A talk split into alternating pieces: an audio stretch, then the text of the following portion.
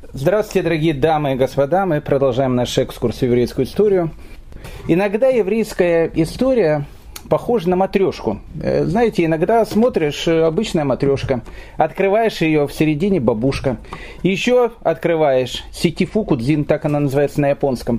Но в принципе это все является одной целой матрешкой. Так вот, сегодня мы с вами будем путешествовать по многим странам. Мы сегодня будем и в Иерусалиме, и в Сараево, и в Турции, и в Амстердаме, и в Гамбурге, и в Киеве, и если успеем, даже побываем в Москве. Но все это вместе будет составлять одну единую матрешку, раскрыв которую многие события галантного и очень натуралистического, но самое главное, очень важного для еврейской истории XVIII века, станут нам намного более понятны. Итак, э, э, присаживайтесь поудобнее. Мы начинаем. Не будем, как говорится, э, расплываться мыслью по древу. Сегодня есть нам что рассказать, потому что сегодня мы будем говорить с вами о бессердечной курице. И как эта бессердечная кури, курица повлияла на многие-многие события необыкновенного 18 века. Итак, дорогие мои друзья, должен вам сказать, что я родился и э, юность провел в замечательном зеленом городе Киеве. И вот в этом самом замечательном зеленом городе Киеве, в самом его центре, недалеко от легендарного уже сейчас Майдана Незалежности, находится Киевская консерватория. Рядом с Киевской консерваторией находится бывший музей Ленина, не знаю, что сейчас там находится. Так вот, чуть выше от консерватории, если подняться, ведь Киев на холмах, открывается совершенно потрясающий вид на левобережный Киев. И вот, э, э когда ты заходишь на эту площадку с этим потрясающим видом, ты видишь очень большую и красивую арку. Я эту арку помню с детства, ее построили, когда я еще был маленький. И в советское время эта арка э, была очень-очень таким ритуальным э, объектом э, столицы тогда еще Советской Украины. Потому что эта арка была посвящена объединению Украины и России, которое произошло в 1654 году, известная Переяславская рада. Ну, в общем, в Советской Украине это, в общем, был один из самых больших э, таких национальных событий в истории Украины, когда Украина объединилась с братской Россией. Ну, сейчас, наверное, не знаю, как э, местные киевляне относятся к этой арке, но в моем детстве эту арку все очень любили, потому что если подойти к ней с одной стороны, она сделана из такого какого-то металла, непонятно какого, который блестит на солнце, и постучать в нее, и есть какой-то ребенок, шел и становился около другого конца этой арки и прикладывал ухо холодному даже в летнее время металлу, он слышал тот стук, который раздавался с противоположной стороны. Вот так мне запомнилась эта арка. Арка, посвященная событиям 1654 года, когда Украина объединилась с Россией. Ну, Давайте тут будем все расставлять по местам, потому что нам это будет очень-очень важно для нашего сегодняшнего э, урока. Итак, когда Богдан э, Хмельницкий э, делает свое восстание 1648 года, о котором мы с вами много и долго говорили, у меня, кстати, были некоторые наши слушатели, которые говорили, Равгаль, почему все это говорите о каких-то погромах, о каких-то ужасах? Почему вот у вас есть такие лекции, они всегда такие веселые, э, интересные, почему вы говорите об этом? Ну, потому что наша история такая, она, знаете, как зебра. У нас бывают черные пятна, бывают белые пятна. Но, опять же, что бы там ни было, еврейский народ, он всегда остается жизнерадостным и старается оптимизмом смотреть на, э, на жизнь. Сегодня у нас не будет погромов, но сегодня еще раз мы поговорим о событии, которое очень-очень повлияет на весь последующий 18 век. Итак, 1654 э, год. Восстание Богдана Хмельницкого. Богдан Хмельницкий, мы э, говорили, отвоевывает многие города, воюет он со своей родной страной, Речью Посполитой, или как ее еще более правильно называют Речью Посполитой. Это большое объединение, которое включало в себя и Польшу, и Литву. Ну, Литвой тогда назывался Белоруссия. Беларусь себя белорусами не называли, они называли себя исключительно литовцами. И вообще э, считают о том, что э, правильных названий литовцы. А, а те литовцы, которые сейчас в Вильнюсе, они уже то, что называется повторюха-муха, то есть они как бы э, взяли название, которое испокон веков было у белорусов. Поэтому не хочется звать политику, но их вот эти бело-красные флаги, Э, ведь они-то отходят, уходят корнями как раз в то время, во времена Литовского княжества. Но тут не суть важно. Так получилось, что вся левобережная Украина с Киевом и туда дальше, в сторону востока, восточная Украина, она отошла к России. И э, хозяйничали, правили ей казаки. Она была абсолютно, то, что называется по-нацистски, э, свободна от евреев. Евреев там не было, там было запрещено евреям жить. А все, что было дальше, ну, та Украина, которая, ну, сейчас наверное, э, называется и Подоле, и Галиция, и вот туда дальше, на Западную Украину, это все было чисто Польша, и евреи там продолжали жить. Плохо жить, ну, жить. Мы об этом уже с вами говорили. Так вот, э, когда Украина объединилась с Россией в 1654 году, Россия решила э, немножко поэкспроприировать то, что называется Э, белорусские территории, которые тогда еще белорусскими не назывались, назывались литовскими территориями. Ну, в общем, если объединились, э, если уже пошла такая пьянка, почему бы э, не отхватить какой-то кусочек своих соседей. И поэтому объединенные московские казахские войска входят на территорию современной Беларуси. Еще раз 1654 год. Они сразу завоевали Могилев, Быхов, Гомель, Витебск, Смоленск. Смоленск был -то тоже польским городом. Казаки обычно убивали евреев, русские убивали, но редко, обычно изгоняли. Но вот тут вот э, произошел вот этот самый интересный момент, на который надо обратить внимание, потому что мы о нем, наверное, будем больше развивать эту тему на нашем следующем уроке. Русские впервые увидели евреев. Ну, что значит, впервые увидели евреев? Э, они знали о том, что они есть, э, но как бы им, их учили о том, что они с рогами, копытами. Ну, в общем, э, дьявол, то, что называется, воплоти. В России уже не было евреев около 200 лет, их туда не, не, не допускали ни под каким соусом. И вот русские войска, входя в Белоруссию, вдруг встречаются с евреями. Эта встреча была очень интересна, но об этом чуть попозже.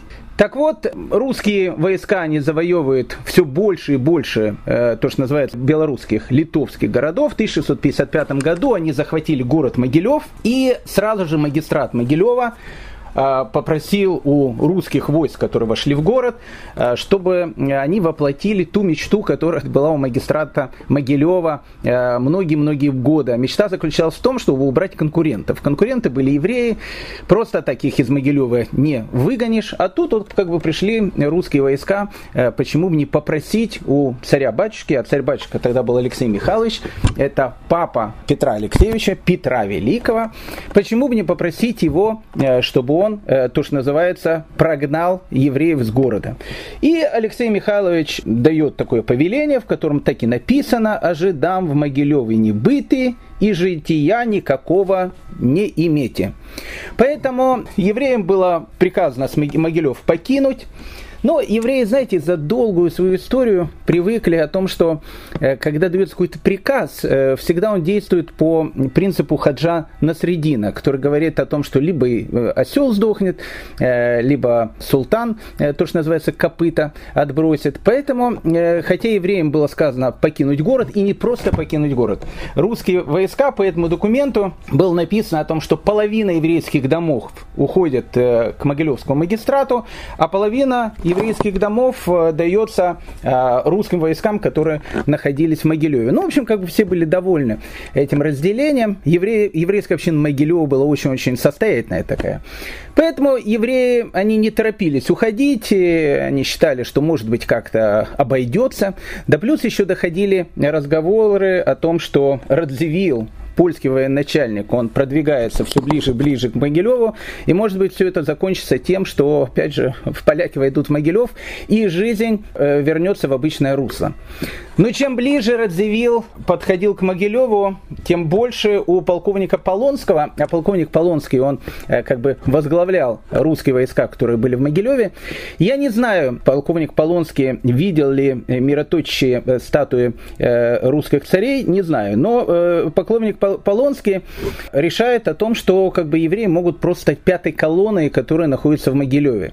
Поэтому, э, когда разговоры о том, что Радзивилл все ближе и ближе под подходят к Могилеву, и они увеличивались. Полковник Полонский сказал евреям о том, что они, в принципе, обязаны покинуть, не в принципе, они обязаны покинуть город, но русские войска не дадут им провожатаев, которые отведут их на безопасное место. Ну, евреи должны оставить все свое богатство, все, что есть в городе. Ну, в общем, и голые боссы, то, что называется, уйти.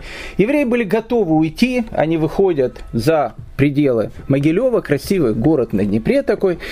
И вот, когда они выходят за пределы Могилева, полковник Полонский приказывает своим солдатам всех евреев уничтожить. И все евреи, женщины, дети, старики, все, которые были в Могилеве, они все были вырезаны.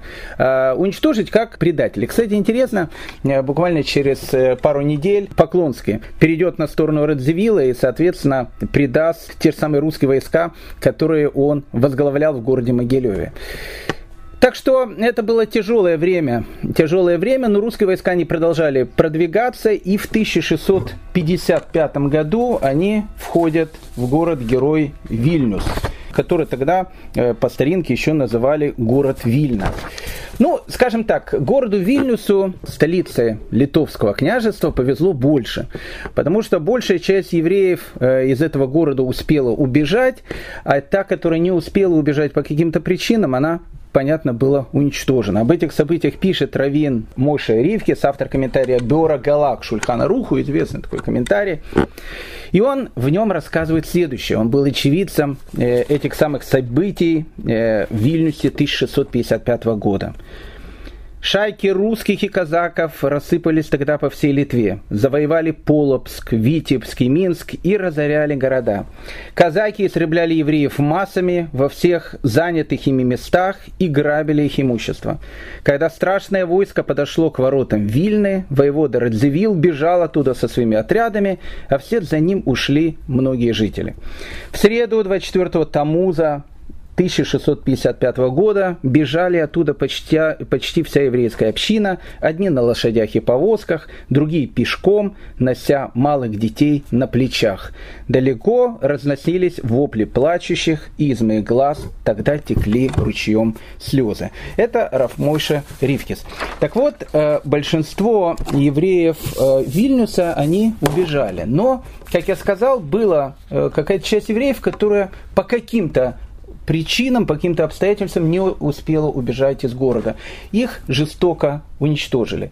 И один из этих уничтоживших был Рафьяков Ашкенази Зах, молодой еще тогда парень, я не знаю, сколько ему было лет, наверное, лет 17, ему было 18, то есть он только-только женился, у них еще не было детей. Так получилось, что его жена, она успела уехать из города, а Рафьяков Ашкенази э, Зах не успел уехать из города, и когда пришли казаки, они его зарубили. Но, во всяком случае, так говорили два свидетеля, которые давали свои показания в суде. Так и не сказали, мы своими глазами видели, когда казаки начали рубить оставшихся евреев в городе, праведник Рафьяков Ашкенази Зах был разрублен на наших глазах и погиб смертью мученика.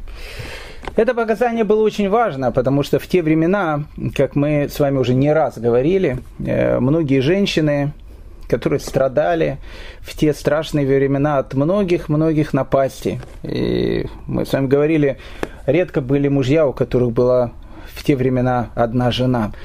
Умирали от, от родов, умирали от эпидемии и так дальше, но с их мужьями от родов они не умирали, но они переходили иногда из города в город, а мобильных телефонов не было, не было никаких средств связи, и вот если муж не возвращается, то э, жена, она считается соломенной вдовой, то, что у нас называется э, термином гуна.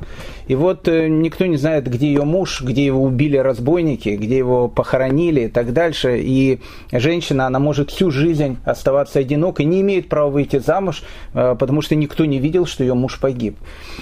Так вот, э, для э, молодой жены Рафьякова Шкинази Заха э, показания этих двух свидетелей были очень важны. Она ждала около двух лет, не выходила замуж, но время пришло, она хотела выйти замуж вторично. Свидетели подтвердили, что они видели смерть Рафьякова Шкинази Заха в Вильне. И вот свадьба, все готово к свадьбе, на следующий день должна в Вильнюсе пройти свадьба. И вечером в дом невесты стук в дверь. Она открывает дверь и видит, что э, в проеме двери стоит ее муж. Ну, понятно, привидение, а потом понятно о том, что на самом деле это не привидение, а Рафьяков Ашкенази Зах живой. И он пришел к своей жене прямо в вечер, э, на следующий день, который должна была произойти ее свадьба. Потом он рассказал эту историю. Эта история, она не только была в Вильнюсе, она повторялась и в годы Второй мировой войны в Бабимяре, так несколько людей выжили. Просто когда немцы стреляли, были те евреи, которые падали еще до того, как пуля Э, попала в них. Они падали, потом их покрывали трупы, и потом они поздно ночью пытались вылезти из Яра. Местные соседи их, конечно, сдавали, они были большие праведники, но были некоторые, которые так выжили. Так вот, э, Раф Яковлевский Назизах рассказал о том, что когда казаки, они рубили несчастных евреев, когда над ним была занесена сабля, он упал буквально за секунду до того, пока она должна была убить его, его покрыли трупы, он так лежал до ночи, ночью вылез из этой горы э, убитых евреев. Идти было непонятно куда, он путешествовал около двух лет, и вот он возвращается к себе домой. Такая вот потрясающая история. Буквально через год у молодой пары рождается э, мальчик, которого при обрезании дают имя Цви Гирш Ашкенази, который входит в еврейскую историю под именем Хахам Цви. В этом необычном человеке, мы видим его и рождение у него необычное, у нас, наверное, сегодня и пойдет речь. Итак, Хахам Цви, Рав Цви Гирш Ашкенази – он вырос в Вильнюсе, э, учился какое-то время у своего папы, Рафьякова Шкинази. Потом, когда он немножко вырос, он решил поехать в Ешиву, которую возглавлял его дедушка э, по материнской линии, Раф Ифраим Акуин. Раф Ифраим Акуин был раввином и главой Ешивы в таком э, замечательном городе, который назывался Буда. Город чисто турецкий, Э, на самом деле там было три маленьких городка, в каждом из этих городков были еврейские общины, они находятся рядом, Буда, Абуда и Пешт. Э, и вот в этих трех маленьких городках, из которых Буда был самым большим городом, э, жили евреи, и в Буде была процветающая еврейская община. В 1872 году, спустя 200 лет после тех событий, о которых мы говорим, Три этих маленьких городка объединятся, и получится совершенно потрясающий, красивый город, столица Венгрии под названием Будапешт. Так вот, э, в 16-17 веке Будапешт был турецким городом. В 1541 году Буда и Пешт э, завоевали турки. И вот э, к тому моменту, когда Равцви Гир Шашкинази приезжает к своему дедушку Рафи Фраиму Коину в Буду, это турецкий город, то есть он живет в Турции. Он учился в Ешиве, но потом он понимает о том, что он должен продолжить обучение в каких-то крупнейших ешивах Османской империи. Прошу прощения, это надо запомнить. Будапешт и, вся, и практически вся Венгрия тогда входит в Турцию. И поэтому это все Турция, все это Османская империя. И э, молодой Раф Цви Гир Шашкинази начинает свое долгое путешествие по различным религиозным центрам Османской империи. Он учился в Салониках, э, долгое время учился в Стамбуле, в Андрианополе. Он становится известным раввином, а у сефардов, знаете, нет понятия «раф». Они раввина называют «хахам». Поэтому так его и называли «хахам Цви». Равцви Гир Шашкенази, э, то, что называется ашкеназский еврей, рожденный в Вильнюсе, э, проводит большую часть своей жизни среди сефардских общин, принимает, кстати, многие сефардские обычаи, и его с огромным-огромным уважением называют Хахам Цви. И вот в 1685 году Хахам Цви со своей женой и со своей маленькой дочерью, а может не маленькой дочерью, э, возвращается э, в город Буду. Буквально через несколько месяцев Священная Римская империя, германской нации, ну, чтобы было более проще, австрийцы, они начинают штурм Буды. Это известный штурм Буды, ну, будем говорить Будапешт, хотя Будапешт тогда не было, Буды, 1686 года. Город бы не взяли, не взяли. Его очень-очень долго пытались э, штурмовать, ничего не выходило. Его турецкие войска защищали с огромным мужеством. И э, австрийцы понимали, что, скорее всего, э, взятие Буду – это призрачная какая-то мечта, если не помог бы случай. Дело в том, что в этой Будапеште, в Буде, это находился огромный пороховой склад – и вот один из э, стрельцов, бомбандиров, тоже говорят, стрельнул из э, пушки э, в сторону Буда, в сторону Будапешта, и ядро совершенно случайно попадает в этот пороховой склад. Произошел страшный взрыв. Ну, не хочу сравнивать со взрывом в современном Ливане, который недавно произошел, но взрыв был действительно страшный.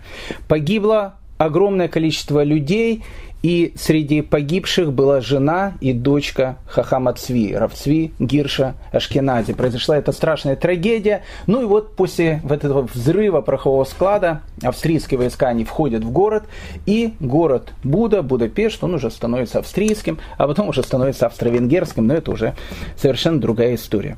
Страшная трагедия. Э, Хахам Цви потерял всю свою семью. Он каким-то чудом вышел из этого города. Э, он уже чувствовал себя больше гражданином Османской империи, чем, чем не Османской империи. Он отправляется туда, где ему э, ментально, уже если так можно сказать, было жить легче. Он отправляется в турецкий, совершенно потрясающий городок, который назывался Сараево. Ну, сейчас Сараево это Босния. Э, ну, надо понять о том, что Сараево это турецкий город. Ну, когда вы слышите само название Сараева, э, у вас уже э, могут возникнуть какие-то ассоциации. Почему Сараево названо Сараево? Ну, может быть, есть э, товарищи, которые скажут, Сараево названо Сараево, потому что там жила Сара. Не так. Сараево названо Сараево, потому что там был сарай. Вот, знаете, есть русское такое слово «сарай». На самом деле в русском языке есть огромное количество турецких, ну точнее даже не турецких, тюркских слов – так вот, слово «сарай» – слово тюркское. Тюркское, турецкое, как угодно. Обозначает оно на турецком языке дворец. Дворец или какую-то крепость. Поэтому не случайно столица Золотой Орды, которая находилась в 130 километрах от современной Астрахани, так и называлась Сарай-Бату. А город Сараево назывался Босний-Сарай. Ну, то есть боснийский сарай. Кстати, интересно, я помню, знаете, в начале 90-х годов, перед самым моим отъездом, э, был, наверное, единственный сериал, который я видел э, в своей жизни. Э, и он назывался «Богатые тоже плачут». Ну, то есть, ну, как бы люди постарше, они, наверное, это помнят, молодежь это не помнит, но это был единственный сериал, который я видел. Так вот, э, в «Богатых, которые тоже плакали», там постоянно говорили о фазендах, фазенда, фазенда. И я помню, э, слово так понравилось народу, что каждый свою дачу начал называть «поеду на свою фазенду». Так вот, э, э, сарай на самом деле на тюркском, на турецком языке обозначает дворец. Ну, наверное, таки говорили, э, показывая свою халабуду, посмотрите на мой сарай, вот это мой, значит, дворец. Поэтому э, слово «сарай», отсюда слово «сараево», э, слово совершенно турецкое – Сараево был основан турками в 15 веке, еще раз хочу сказать, турками был основан в 15 веке, как турецкий город, Босния Сарай, э, находился, ну не в центре, но в общем находился в хорошей такой части Османской империи, город совершенно турецкий. И вот в 15 веке, когда евреи начинают убегать в конце 15 века Э, пусть 1492 года из Испании, 1496 год из Португалии. Они переселяются в Турцию. Мы об этом много говорили с вами, у нас посвящено этому много уроков. Так вот, часть евреев, которые, э, большая часть евреев, которые селятся в Османской империи, они расселяются по всей Османской империи. И вот уже во второй половине 16 века мы видим довольно большую группу сефарских евреев Сараева. Они создали там совершенно потрясающую синагогу, которая называется Каль Гранде. Прям, прям как такие венецианские назвали, Канал Гранде. А тут Каль Гранде, то есть Каль Гранде, то есть великие, великое, великое такое собрание, великая община. Потрясающая синагога, она, кстати, сохранилась до сегодняшнего дня, так что, как бы там ни было, Сараево был город чисто сефардский, И Хахам Сви Ашкенас по происхождению, но э, по ментальности уже, наверное, больше сефард, чем Ашкенас, он становится главным раввином Сараева.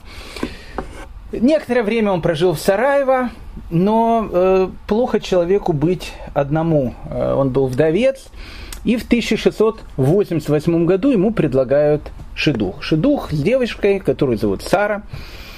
Э, необычная такая девушка, потому что папа у него был необычный человек, Раф Мишулам Залман Мирлас. Э, Раф Мишулам Залман Мирлас был главным раввином э, двух таких городов, как Гамбург и Альтона. Помните, мы говорили с вами, когда говорили про Иглики или Гамельна, у нас не так давно были эти лекции, мы говорили, что Гликель или Глюкель, как угодно ее называете, она родилась в городе Гамбург. Так мы говорили с вами о том, что Гамбург был чисто сефардским городом, и туда сефардов-то и принимали. Это был чисто сефардский город, очень похожий на Амстердам. А рядом с Гамбургом ну, рядом. Сейчас это часть Гамбурга. Когда-то это был отдельный такой городок, находился Альтона. Вот Альтона, она принадлежала тогда Дании. Э, и мы с вами говорили о том, что как раз в Альтоне э, жила большая ашкенадская община. Поэтому ашкенадская община, она, как правило, работала в Гамбурге. Утром она уходила, можно сказать, из Дании, э, шла, работала в Гамбург и вечером возвращалась обратно в свою родную Данию. Так вот, Раф Мишелам Залман Мирлас был раввином Альтоны, Гамбурга и э, Вайнсбека. Ну, это три городка, которые находятся рядом друг с другом. Свадьба его в 1688 году состоялась в Берлине. В Берлине уже появляется еврейская община, об этом чуть позже.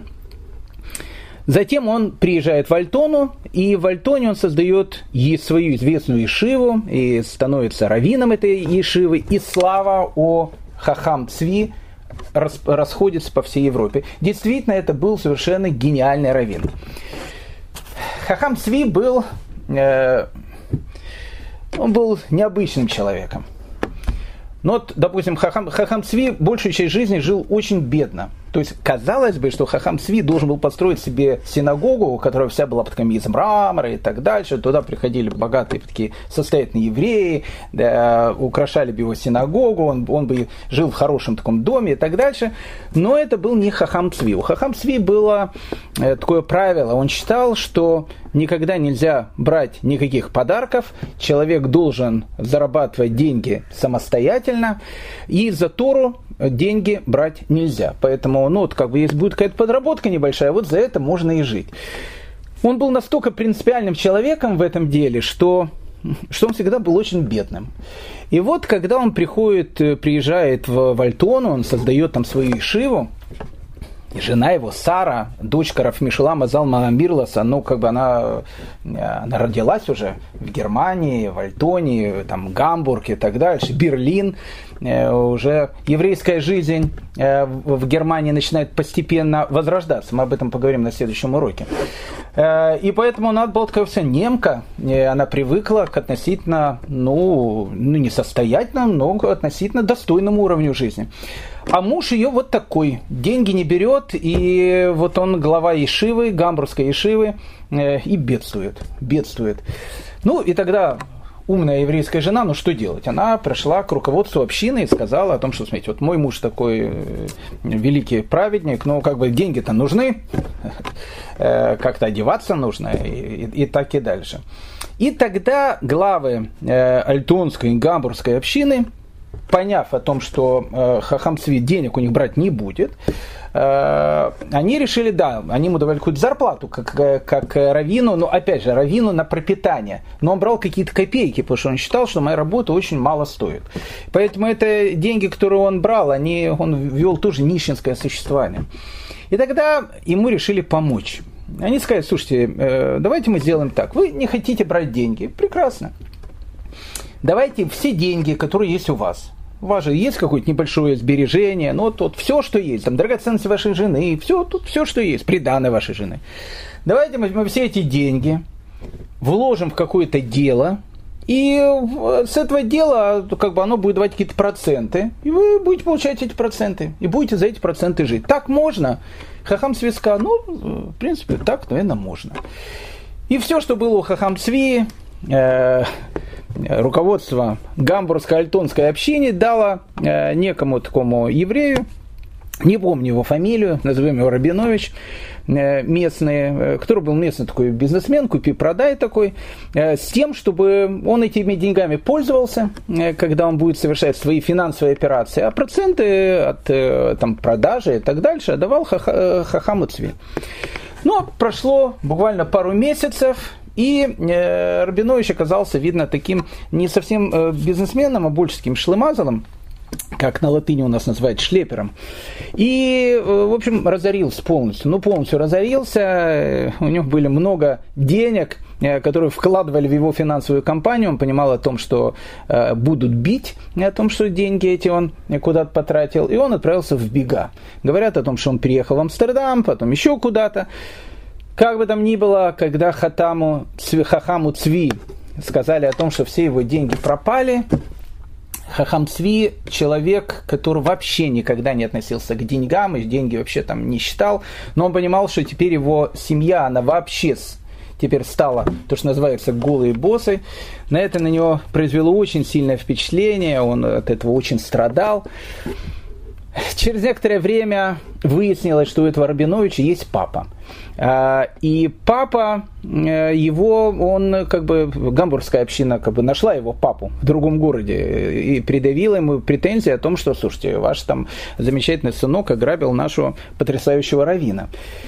А папа был совершенно больным человеком, не знаю, болел он коронавирусом или нет, но, в общем, был он прикован к постели, в общем, он, в общем, был в плохом состоянии. И вот, э, когда э, Хахаму Цви пришли и сказали о том, что Уважаемый Равцви Гирша Ашкенадзе, вы не волнуйтесь, э, мы нашли папу этого самого Рабиновича, и он за своего сына вернет все эти деньги. Правда, он сейчас лежит в постели, он не знает, как он своего сына будет искать, он из-за этого очень начал волноваться. И Хахам Цви спросил, он лежит в постели?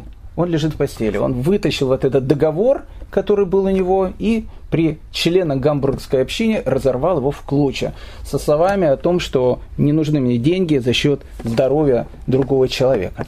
Это был Хахам Цви. Это был так, Хахам Цви. Великий, великий человек начала 18 века.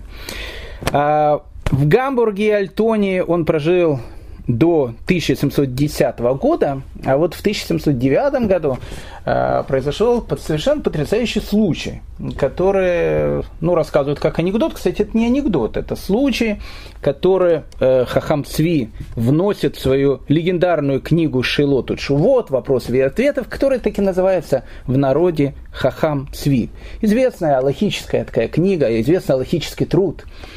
И вот он описывает эту самую историю, которая произошла за год до того, как он из Гамбурга переехал в Амстердам. Итак, осенним днем 1709 года к равину э, Гамбурга, Альтоны, пришла молодая девушка с курочкой.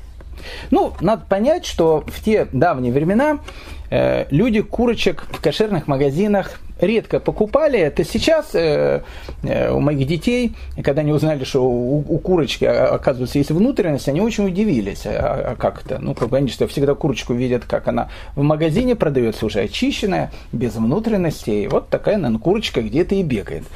А вот в те самые времена, э, если у человека была курочка, э, он курочку должен был зарезать. Ну, как бы сам человек зарезать курочку не может, поэтому э, надо вести, нести эту курочку к резнику, к резнику. То, что у нас называется шойхет. И вот, ну, обычно этим занимались молодые э, девушки, женщины, служанки, матери и так дальше. Приготовить курочку. Курочку, кстати, не часто ели, в богатых э, домах часто ели. Ну, в общем, приготовить курочку на обед, то, что называется сварить бульончик.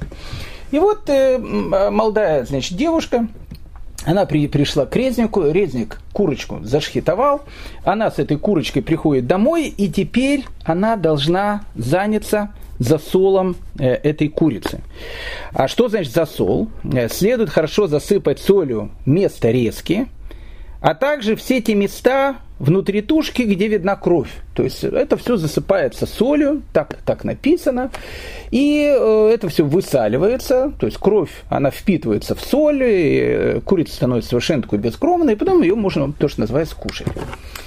Теперь, но у девушки, у нее э, как бы была очень еще важная функция. Эта функция э, называется не в курочке, а в более таком крупном скоте. Она называется такой, такой, такой э, должностью, которая называется минакер.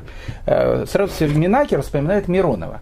Э, ну, как бы отца Миронова э, Минакер звали не потому, что просто так фамилия такое, как говорил Кот Матроскин.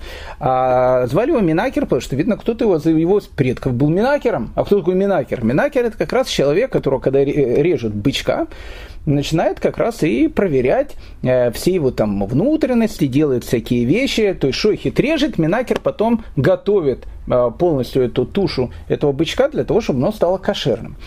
Так вот, э, в этой самой курочке э, э девушка должна проверить ее органы.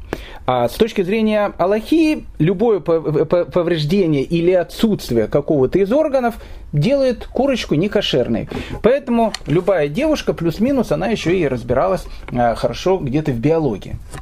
И вот тут-то как раз и э, была, ну я не скажу, основная функция Равин, не дай бог, но одна из как бы частей его работы. К нему обычно стояла такая толпа женщин, которые приходили с этими курочками, которые, э, когда они начинали проверять ее внутренности, начинали смотреть, а еврейские женщины такие очень-очень строгие всегда, э, чтобы, не дай бог, э, курочка не оказалась некошерной. И вот если возникал вопрос, они приходили к Равину, Равин смотрел и говорил, кошер или не кошер. Не кошер это плохо, потому что э, не кошер это тогда курочка, она пропадает, а курочка стоила большие деньги. Поэтому великое мужество еврейских женщин, э, оно было, когда они несли эту курочку, на которую потратили последние свои деньги для того, чтобы сделать своим деткам бульон понимая о том, что если, не дай бог, в этой курочке что-то будет некошерное, эту курочку просто нужно будет выбросить. И вот служанка, э, ну, может, а может не служанка, может, молодая мама, а может, не молодая мама, ну, пишет про девушку, а, проверяя эту курочку, вдруг обнаружила о том, что у курицы нет сердца. Ну, как бы, то есть, ну, как бы она проверяет, проверяет, смотрит, сердца нету ну, для того, чтобы все было э, с точки зрения еврейского закона точно, она начала кричать, звать, вызывать соседей, э, для того, чтобы они пришли, засвидетельствовали о том, что в курице нету сердца. Было каких-то два кошерных свидетеля, которые пришли, она им показала все внутренности, они 25 раз проверили эти внутренности, сердца нету.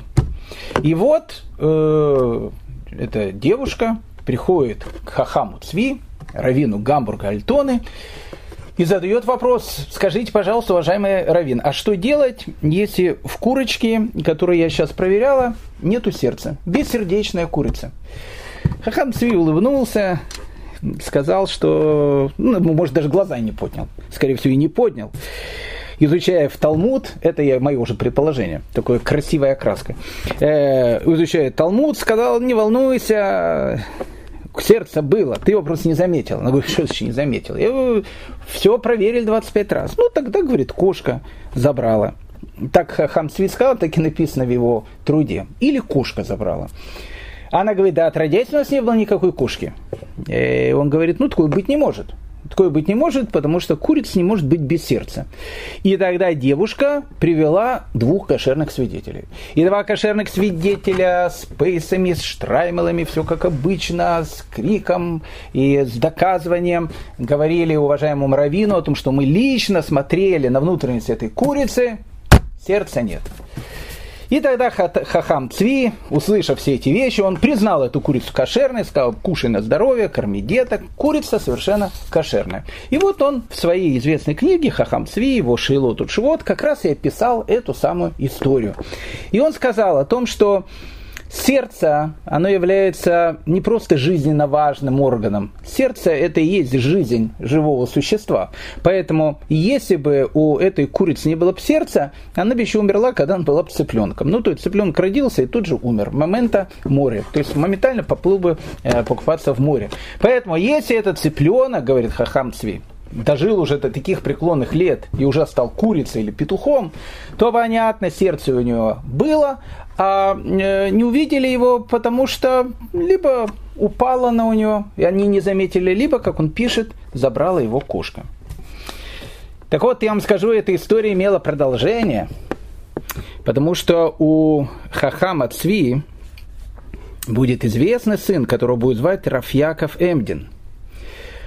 Рафьяков Эмдин, он, э, у него будет огромный, скажем так, великий спор с другим великим раввином, э, главным, ну не главным, но одним из главных раввинов Праги, Рафьонатан Эбишицем.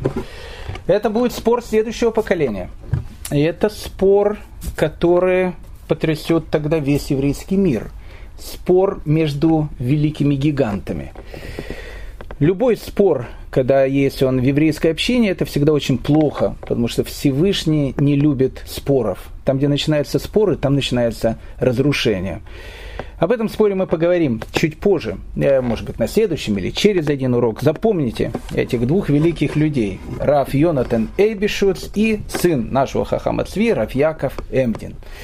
Так вот, э, в самый разгар этого спора э, Раф Йонатан Эйбишуц, который как бы спорит с сыном Хахама Цви, он вспоминает тот то логическое решение, которое дал отец Рафьякова Эмдина, Хахам Цви, э, в своем этом известном э, вопросах и ответах про эту самую курочку.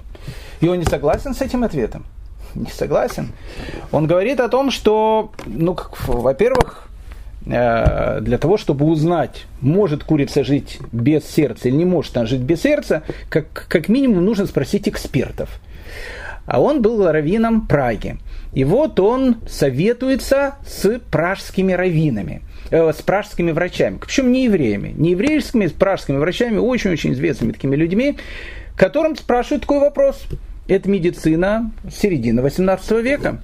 Он спрашивает, может ли быть так, что вот курочку разрезали, а сердца в ней не было. И пражские врачи, опять же, не еврейские, говорят, что может, потому что один из органов мог бы взять, взять на себя функции сердца. Так написано в его в ответе. Еще более того, Раф э, Йонатан Эйбишиц, он говорит, я не, не могу понять Хахама Цви. К нему пришли два кошерных свидетеля. Два кошерных свидетеля ничего не видели, и он говорит о том, что мы не, не принимаем их свидетельские показания. Ну, в общем, этот самый спор о курочке, он будет э, отголоском того спора, который будет между двумя этими великими раввинами уже в следующем поколении, о котором мы с вами обязательно поговорим. Так вот, мы продолжаем нашу историю, э, дорогие э, друзья. В 1710 году Хахам Цви предложили ему очень и очень почетную должность. Ну, я даже думаю, что это, наверное, в Западной Европе была самая почетная должность. Ему предложили стать главным раввином ашкенадской общины Амстердама. А в Амстердаме уже появляется ашкенадская община. Амстердам – это тогда Нью-Йорк. Это один из самых цветущих городов. Еврейская община в нем, ну, действительно процветала. Это, ну, как бы, обычно, знаете, сейчас э, я был на свадьбе одного из наших учеников в Бельгии, э, заходишь в синагогу, смотришь, полно израильтян. Почему они приехали собирать деньги?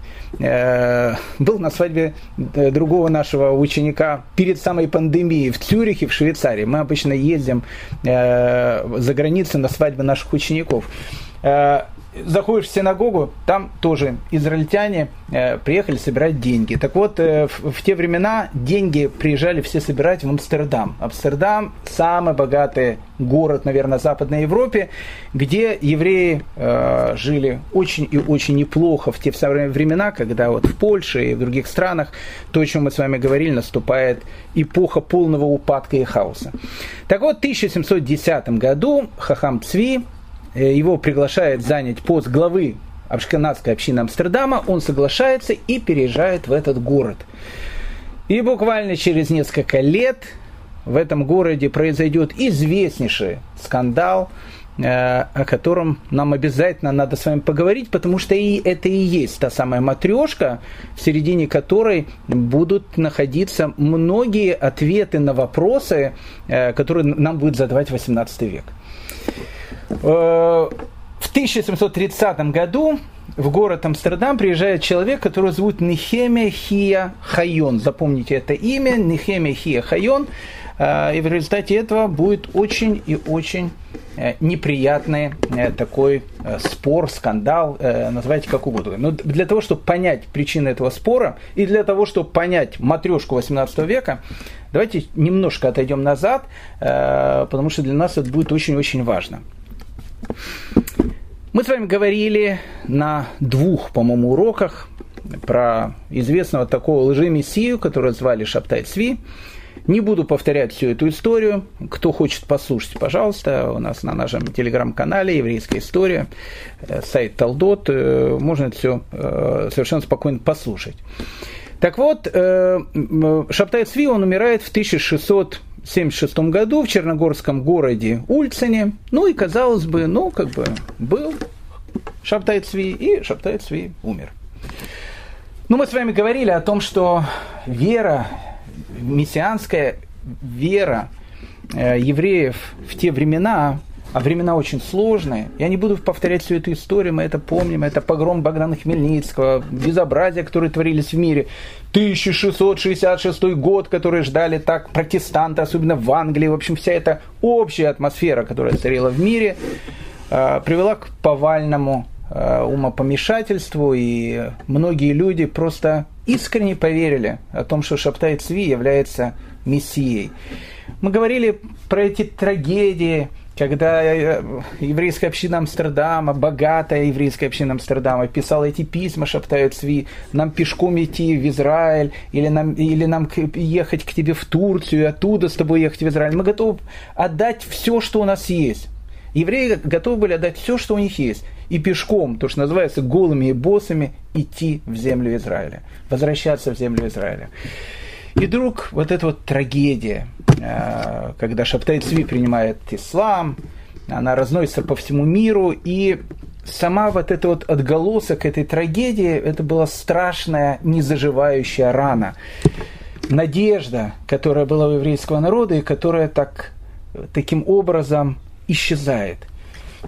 И вот после смерти Шаптай Цви мы говорили, что была часть евреев, которые сказали, не верим, не верим. Ну не может быть так. Вот, вот, вот это все, все так шло к этому, все шло к этой мессианской эпохе. Не может быть это просто так. Может быть, Шаптай Цви э, это сделал специально, может быть, э, потом Шаптай Цви уже умер, начали говорить, ну и что, что он умер, может он не умер, может он при, придет еще раз, некоторые говорят, что он и не умер, он где-то прячется. Ну, в общем, появляется такая у нас группа таких, э, э, то, что называется машхистов, в хорошем, э, ну не в хорошем, э, не в том значении, как это, не дай бог, есть сейчас, а ну, те, которые верили в Машеха, о том, чтобы Шаптай Цви был Машехом.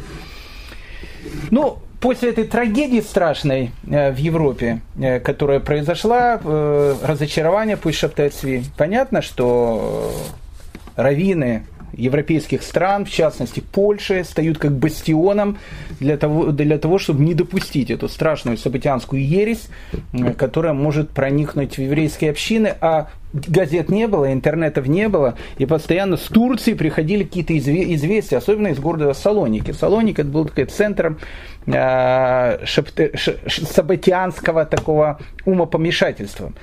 Э, община Салоник очень воевала с этими сабатианцами, но они были очень богатые, очень состоятельные, у них была своя синагога сабатианская, машихитская такая синагога была сабатианская, и вот, э, ну, в общем, как бы это были не очень простые такие времена.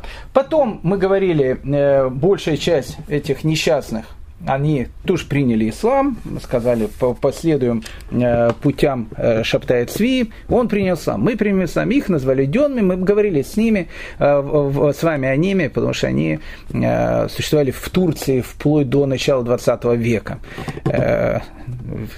На, на, на улице были мусульманами, дома э, были такими, соблюдая еврейские какие-то законы и, и были помешаны на кабале, так как они ее понимали. Так вот, э, 27 лет, 1672 по 1699 год, Украина, ну, ну, скажем так, большая часть современной Украины, не та, которая отошла к России, а та, которая осталась под Польшей, но это большая часть Украины современной. Э, с 1672 по 1699 год вся эта территория была Турцией. Турки захватили эту часть Украины, и это стало часть Турецкой империи. Если вы когда-то будете в совершенно потрясающем городе под названием Каменец-Подольский, там находится совершенно такая потрясающая старинная крепость, очень красивый город. Так вот, когда вы будете находиться рядом с этой крепостью, посмотрите на город. Вы вдруг увидите минарет. Э, ну, как бы сейчас на этом минарете крест. И кажется, что это колокольня. Но если приглядеться, предательски виден все-таки минарет. Минареты. Почему? Потому что Каменец-Подольский был турецким городом. Немного, 27 лет. Но был под турками. Так вот, в эти самые 27 лет, когда вот эта вот часть Украины, где живет огромное количество евреев, стал частью, опять же, турецкой империи, Османской империи, э, связь между общинами турецкими общинами и украинскими общинами, польскими общинами, она очень, ну не польскими, украинскими, она очень-очень наладилась, потому что это стало как единое такое государство. И некоторые товарищи захаживали в Салоники. А в Салониках как мы с вами говорили, и был такой центр умопомешательства. Богатый центр умопомешательства, потому что, еще раз, многие те, которые оставались верны памяти о Шаптае Цви, были довольно состоятельные люди. И, в общем, все прекрасно знали, центр машихизма, центр мессианского этого дела, э, он находится в городе Героях Салоники. Так вот, э, был такой человек, которого звали Хайм. Ну, Хайм, известная еврейское имя. У него была такая, как бы, не, то не кличка, евреи клички не дают, но его назвали Хаим Меалех. Меалех – это ходок. Почему ходок? Потому что Хаим Меалех, Хаим Ходок, он жил на самом деле э, в Подоле, на территории современной там, Украины, не знаю, где он жил, вот в этих городках, Немиров, не знаю, Бар, там, э, Меджибуш, в каких-то этих городках он жил там. Э, и он постоянно курсировал между Украиной и Салониками. Салониками и Украиной. Почему? Потому что Хайм Мелех был э, то, что называется каббалистом. Э, а тогда люди, которые начинали глубоко залазить в кабалу, э, при неправильном ее использовании вдруг начинали смеречься какие-то сабатианские вещи, э, потому что Шаптай Цви, он тоже так как бы весь вышел на кабале. И вот э, Хай Меалех, э, который Меалех потому что забыли, потому что Меалех и Малах, они, ну, они похожи. Малах, правда, это ангел, Меалех Хадок. Но его же потом перестали называть Хай Меалех, его просто назвали Хайм Малах. Хайм ангел. Ну, он человек был такой, вел очень такой аскетический образ жизни, э, постоянно занимался какими-то каббали, каббалистическими э, открытиями и так дальше. Э, вот он стал то, что называется событианством, событианцем. Не, не просто событианцем. Он услышал в Салониках мысль, которая его поразила. Шабтай Цви умер в 1676 году. Он говорит, что это похоже на тот момент, когда Моисей заходит в пустыню. Сколько евреев были в пустыне, говорит Хайм Малах или Хайм Элех? 40 лет. Точно так же, как и Шабтай Цви. Когда нам кажется, что он исчез, на самом деле он не исчез. Он заходит в пустыню изгнания, чтобы через 40 лет появиться снова и уже наконец действительно ввести евреев в землю Израиля. Поэтому дата мессианского прихода, прихода второго пришествия Шаптая Цви, 1706 год. Он в это очень поверил, он об этом говорил. Ну, правда, говорил об этом тихо, потому что громко тогда говорить об этом было опасно. Э, и, в общем, как бы в общинах того же самого Салоник и на Украине, тем более, в общем, как бы это дело долго бы не выносили. Просто сделали пхерами и изгнали без общины. Но, как бы, в общем, Хаим Малах был таким вот человеком. В это самое время на Украине, ну, она была Польша, ну, мы будем называть современной как бы Украина, появляется совершенно другой человек. Этого человека зовут Раф Ягуда Алеви Хасид. Раф Ягуда Хасид. У нас был э, Раф Ягуда Хасид, который жил в средневековой Германии. Это другой совершенно. Э, теперь персонаж Раф Иуда Алеви Хасид – это тот самый Хасид, который живет в конце 17 века на Украине. Так вот, Раф Иуда Алеви Хасид создает такой кружок каббалистов. Он учился в Италии, в Ливорно. Ливорно очень такой серьезный каббалистический центр. Э, в Венеции он учился, потом возвращается на Украину. Он вел очень праведный образ жизни – очень праведный образ жизни, он, э, он постился постоянно, он э, постоянно молился, он постоянно изучал каббалистическую литературу, он говорил только словами Торы, он вел, ну, действительно, такой очень-очень праведный образ жизни. Вокруг него образовалась группа последователей – кстати, к этим группе последователей примкнул и Хайм Малах, о котором мы сейчас говорили, э, со своими э, тоже учениками, которые были помешаны на Шаптайцви. Но, еще раз, Раф Ягуда э, Ахасид, есть спор, был он там сабадианцем, не был, будем считать, что не был. То есть у него было просто, он был мечтатель такой, у него была группа учеников, а Хайм Малах, этот сабатианец, он как раз вошел в эту группу. Так вот, всех его последователей, всех его последователей, называли хасидами. Ну, как бы он же был Раби Гуда Хасид, и их начали называть хасидами. Матрешка, матрешка, обратите внимание на матрешку, господа. Обратите внимание на матрешку. Через 30 лет, когда на Украине великий Рав Балшемтов, Раф Исроэль Балшемтов, основоположник хасидизма, будет изучать Кабалу и из всех своих последователей будет называть хасидами – Ого!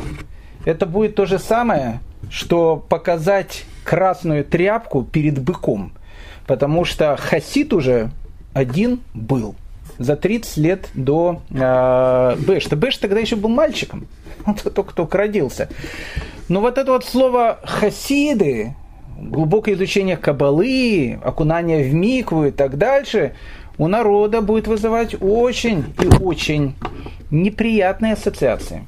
Поэтому, когда мы будем говорить о хасидах и о тех людях, которые будут противодействовать их учению, не надо сразу называть их проклятыми миснагедами, которые не увидели истину.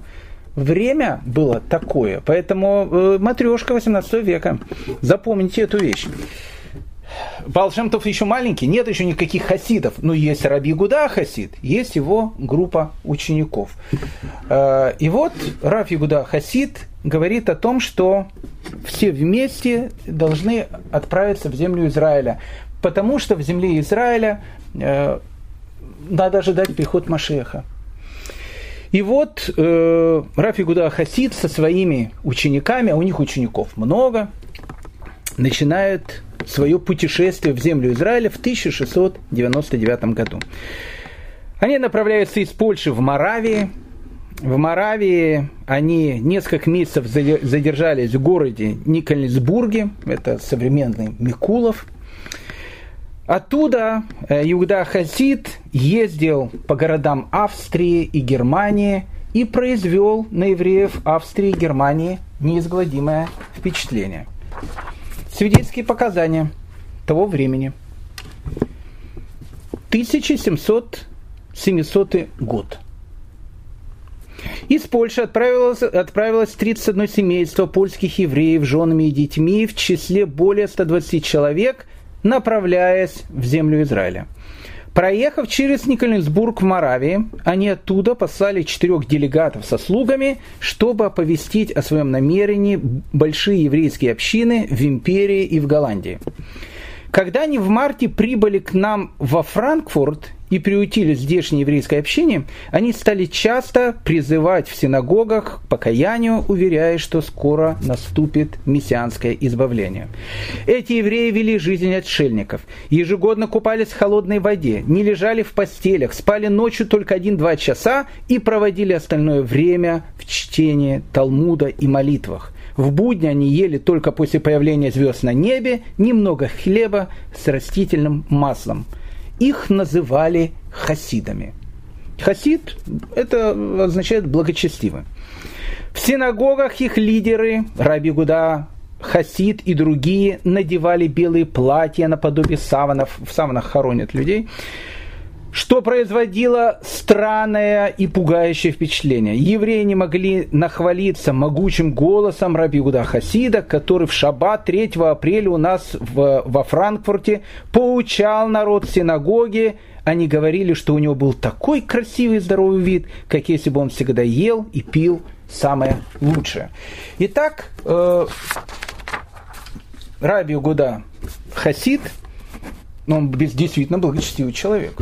Но опять же, потом будут разные э, э, точки зрения. Есть такой, э, ну, такой, он умер, его звали Гершем Шолем, он э, исследовал еврейскую мистику, но он был совершенно нерелигиозным человеком. В, Израиле в 70-е, 60-е, 70-е, 80-е годы 20 века. Он утверждал всегда, что Раф Игуда Хасид был сабатянцем. Не уверен, что он был сабатянцем. Он был он был действительно благочестивым человеком, скорее всего, который хотел, э, который хотел вот э, о том, чтобы евреи действительно покаялись, начали жить праведной жизнью, и тогда пришел Машех. Был он прав? Наверное, был прав. Но, как, бы, как мы видим, его особенно просто не слушали. Но, в общем, как бы там ни было, за ним из Германии и э, Австрии идет тоже большое, большое количество людей, которые все направляются в землю Израиля. А, говорят, что этих людей было около 1300 человек. А, в Вене был такой человек, которого звали Давид Аппенгейм. Аппенгейм, запомните эту фамилию, когда мы будем говорить с вами о придворных евреях, еврей Зус и так дальше. Это все Аппенгеймы. Так вот, э, Давид Аппенгейм из этой мешпухи, из этой, из этой семьи бросил все, что у него было. Там банковское дело, все, сказал, я иду в землю Израиля. Все, действительно. Но он попал под влияние Хайма Малаха. Еще раз, Хайм Малах, он был в этой группе. А у Хайма Малаха он как мантру трубил 1706 год, 1706 год, 1706 год, приход Машеха. Что за приход Машеха он не уточнял, но люди, которые знали его поближе, они понимали о том, что он имеет в виду, что э, второе раскрытие шептает СВИ. И вот, э, вот эта вот группа мечтателей, 1300 человек, разделяется на два потока. Э, Раф Давид Апингейм и Хаим Малах, они говорят, что мы поплывем в землю Израиля кораблями через Турцию, а вот Раф Игуда Хасид говорит о том, что мы пойдем туда Э, ну, как бы по суше дойдем до Венеции, а из Венеции мы сядем на корабли и, в общем, будем плыть в землю Израиля. Их было, тысячу, э, их было 1300 человек. 500 э, человек по дороге умирают. Голод, эпидемии, которые там начались. Многие шли с маленькими детьми. Это было, это было необычное такое шествие – они заходили в еврейские города, они все были одеты в эту белую одежду, они э, говорили о покаянии, они вели очень праведный образ жизни, такой, который поражал э, людей, которые, э, которые все это видели. И вот э, 14 октября 1700 года э, Раф Ягуда Хасид со своей группой а чуть раньше, до этого, туда приезжает Хайм Малах с Давидом Пингеймом, они приезжают в Иерусалим. Ну, скажем так, сефардская община Иерусалима встречает их в штыки. Ну, это не, не, скажем так, это неправильно. Сефардская община Иерусалима встречает их в копья.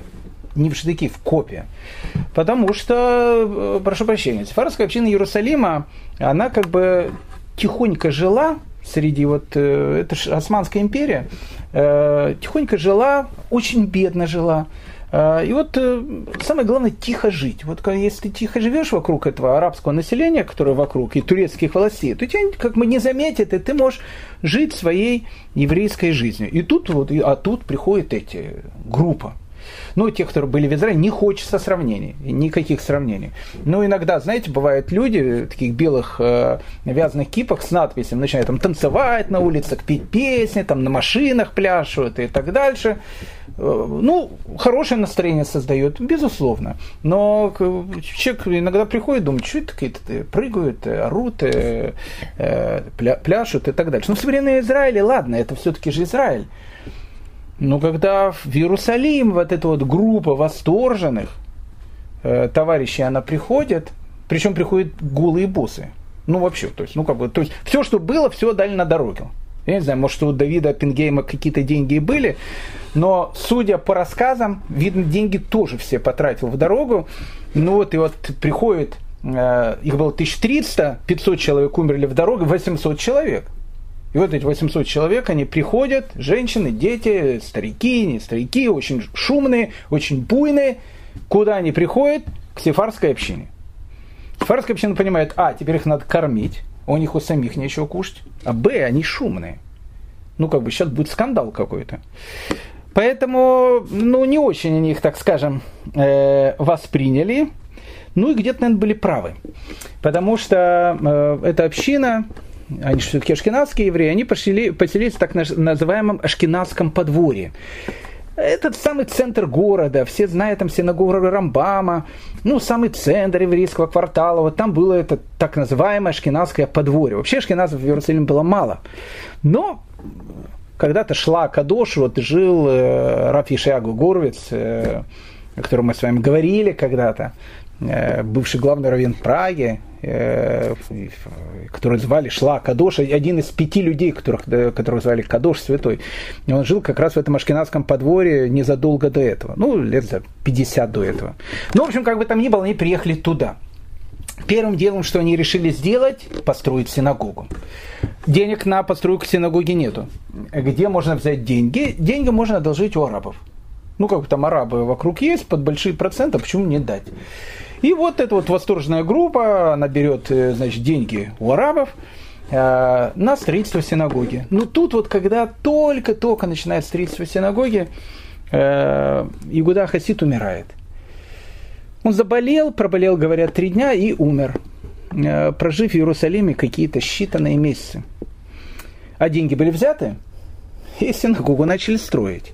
Ну и тут, когда умирает лидер, начинается, начинается вот в движении э, какие-то, ну знаете, два, два еврея, три мнения, на обитаемом острове две синагоги, в одну хожу, в другую не хожу, ну как бы обычная такая вот вещь. Ну, в общем, начинается то, что начинается э, обычно – ну, в общем, как бы строительства синагоги нету, и деньги куда-то разошлись, потому что жить за что-то нужно было, а арабские кредиторы подходят и говорят, да, дедге, а денег нету.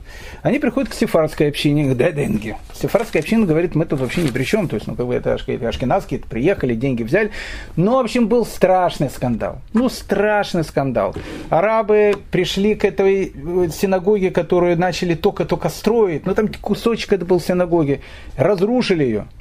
И это место, разрушенной синагоги, начали в народе в Иерусалиме называть Сом Хурва, развалины. Надеюсь, послушайте потрясающую историю под концовку. Потрясающе. В самом центре еврейского квартала в Иерусалиме находится потрясающая синагога, которая называется Хурва. Ну, опять же, кто был в Иерусалиме, я думаю, большинство наших слушателей были в Иерусалиме. Если ты идешь к стене плача, заходишь через Явские ворота, у тебя есть два пути. Ты можешь пойти арабским рынком, но я бы туда не шел бы, потому что арабским рынком ходят либо аристократы, либо э, э, аристократы. Э, ну, как бы иногда там небезопасно, но зачем идти арабским рынком, если можешь пойти еврейским кварталом? Там же можно увидеть, какие дома, когда ты идешь к стене плача. Дом, где родился Ризаль, дом, где э, синагога Орахаема Кадоша, ну там много всяких мест. И вот когда ты э, это, ну, ну, не буду все это перечислять, мы потом поговорим об этом. И вот когда ты приходишь в центр еврейского квартала, там где всякие эти пиццерии, американская молодежь, там, там все, все бурлит, шумит, в этом центре находится величественная гигантская синагога, очень красивая. Очень красивая, ее построили в 2010 году. Еврейские бизнесмены из Украины и России вложились, больше из Украины, вложились э, и отстроили эту синагогу. Одна из самых больших синагог в мире. Туда люди приходят, там, в этой синагоге, кстати, есть, э, э, знаете, есть этот лифт. Этот лифт тебя может поднять на самый верх, и на самом верху этот потрясающий купол, и ты выходишь, э, выходишь, э, когда на воздух, и ты находишься на этом куполе синагоги, весь Иерусалим, храмовая гора, как на, на ладони. Синагога Хурва, так она называется. Странное название. Ну, как бы, может, для человека, который ничего не знает, не, не, не странный обычно. Ну, хурва так хурва. Хурва. Не хурва. Хурва. Э, так вот, э, э, вот это вот самое хурва переводится с иврита развалины. Вот такое великолепие. Какие развалины. Так вот, оказывается, что эта синагога имеет потрясающую историю. Ту самую синагогу, которую построил Ягуда Хасид, он ее построил на этом месте. Они взяли эти деньги и так дальше, то, о чем мы говорили. У арабов. Арабы разрушили это все, и вот эти вот развалины, которые были, у евреев до 1857 года, обратите внимание, 150 лет, просто так называется хурва. Ну, то просто лежали так бы развалины. Они ходили, они говорят, ну это хурва, это, это развальная синагога, которую когда-то Игуда Хасид хотел построить э, со скандалом, который вышел после его смерти. Потом в 1857 году на, этой, на этом месте построили великолепную синагогу. Ротшильд давал на нее деньги. И мы когда ее построили, это потрясающая синагогу. Она была самая большая, кстати, синагога в мире. Э, Ротшильд сказал, что самая большая должна быть синагога, самая красивая в Иерусалиме. Они построили гигантскую эту синагогу. Она была шкинадская, для шкинадской общины. Ну, как бы там со всех ходили, но как бы она была, я считалась шкинадской общиной синагога. И ее как называли? Хурва. Ну, как бы ее назвали развалина, хотя она, это было полное великолепие. Так она и называлась Хурва развалина. В 1948 году, когда арабский легион зашел в Иерусалим, одним из первых дел, которые он сделал, взорвал эту синагогу. И эта синагога опять стала называться Хурва. Ну, то есть, как бы оно и было развалинами. то есть, опять она стала развалинами. А как эти развалины назывались? Развалины. Развалины назывались на раз, развалины на иврите Хурва. И так вот синагогу Хурва назывался синагогу Хурва. Я помню, когда я только приехал в Израиль в, в, в 90-х годах, там еще не было этой синагоги. Там была развалины, которые назывались Хурва. Кстати, развалины, кусочки этих развалин остались так же, как и после смерти Игуда Хасида, его развалины. Я помню одного Хасида с э, Мешарима, Ярушалме, мы были у него когда-то дома, он сказал вещь, за что, за что купил, за то продал. Он сказал, что его отец ему говорил, что если развалины отстроят третий раз, эти развалины уже никогда не будут развалинами. И вот в 2010 году при помощи э, э, наших э, там, олигархов, бизнесменов с Украины и, Белору... и, и, и России отстроили эту потрясающую синагогу, и она, как называется? Хурва, развалины. Так она и называется. А, все это идет, конечно, с Раби Игудея, э, Раби Игудея Хасида. Так вот, после смерти Раби Гудея Хасида э, начинается уже брожение в этой общине э, среди этих приверженцев. Э, они все в долгах страшных. И тут наступает 1706 год, э, к сожалению, Машех не пришел. Ну и фиаско. И некоторые люди вернулись в Польшу, некоторые люди свихнулись и стали дюнми. Ну, то есть, ну, как бы стали этими событианцами, которые приняли ислам и э, тайно верили в Шаптайцви. Ну, в общем, как бы эта история так трагически и закончилась. История мечтателя Ягуды Хасида. Но э, история имеет свои последствия. Потому что после этих событий, э, этого э, въезда Ашкеназа в Иерусалим, турецкие власти, совместно, кстати, с сефардской общиной, они сказали сефардской общине, сефардская община, кстати, была не против, было написано о том, что запрещено евреям Ашкеназам селиться в Иерусалиме. И на протяжении более ста лет этот запрет действовал. Поэтому если Ашкеназ хотел поселиться в Иерусалиме, он должен был одеться как сефард и постоянно говорить о том, что он сефард. Иначе его сразу выгнали оттуда. Нет, посетить можно было, селиться запрещено. Ашкеназам было запрещено селиться в Иерусалиме. Как они начали селиться, это уже, э, это уже совершенно другая история. А э, Хайм Малах, он вернулся потом тоже в, на Украину, э, проповедовал что-то, его изгоняли из одной общины из другой. Но память-то, память об этих мечтателях, которые изучали очень глубоко Кабалу, э, вели такой аскетический образ жизни и называли себя хасидами, она осталась. И еще раз, когда появится сейчас настоящий хасид, Балшемтов, и скажет, э, и его ученики будем говорить, мы хасиды? Ого!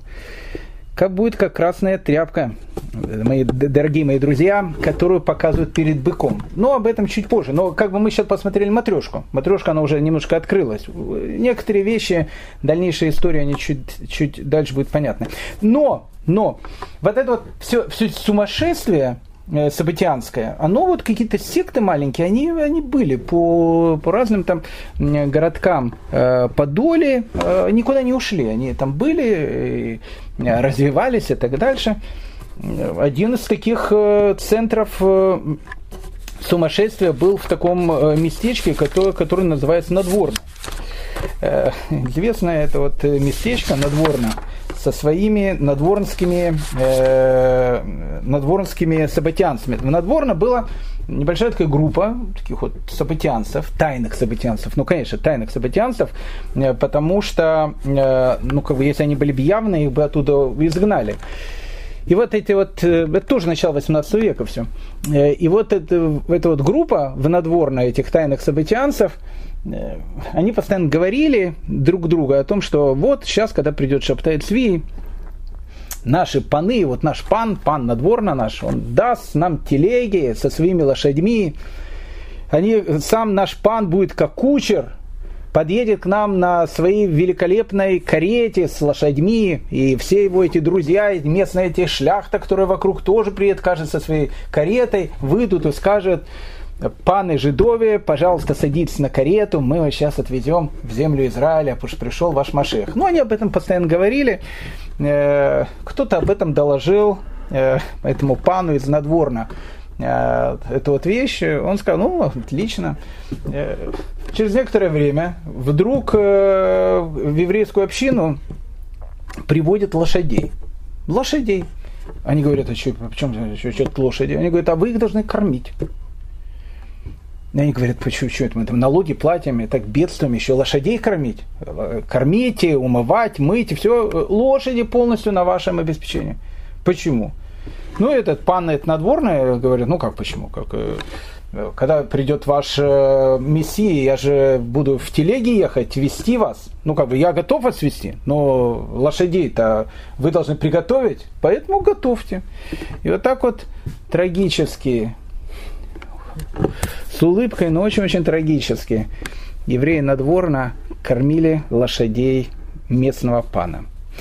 Так вот, э, дорогие мои друзья, э, к чему я это все рассказывал? А я это все рассказывал тому, что в 1710 году раввином Амстердамской ашкенадской общины становится Хахам Цви. А в 1713 году туда приезжает Нихемия Хия Хайон. А вот что произошло дальше, мы об этом расскажем на следующем уроке, э, и, и будет уже намного более понятна причина этого спора и причина дальнейших споров и разногласий, э, которые будут царить э, в еврейских общинах. Ну, к завершению нашего разговора нужно сказать о том, что Польшу, Украину в начале 17 века с, ее, с их э, сапатианскими мечтателями побаивались. И э, говорит э, воззвание было амстердамских раввинов, после всех этих событий, кстати, которые произойдут во времена Хахамцви, они сказали потрясающие слова. Когда-то из Польши исходила Тора, а теперь оттуда разносится зараза по другим странам диаспоры. Что будет происходить дальше, об этом, э, дорогие друзья, в следующей серии. Спасибо всем большое за внимание.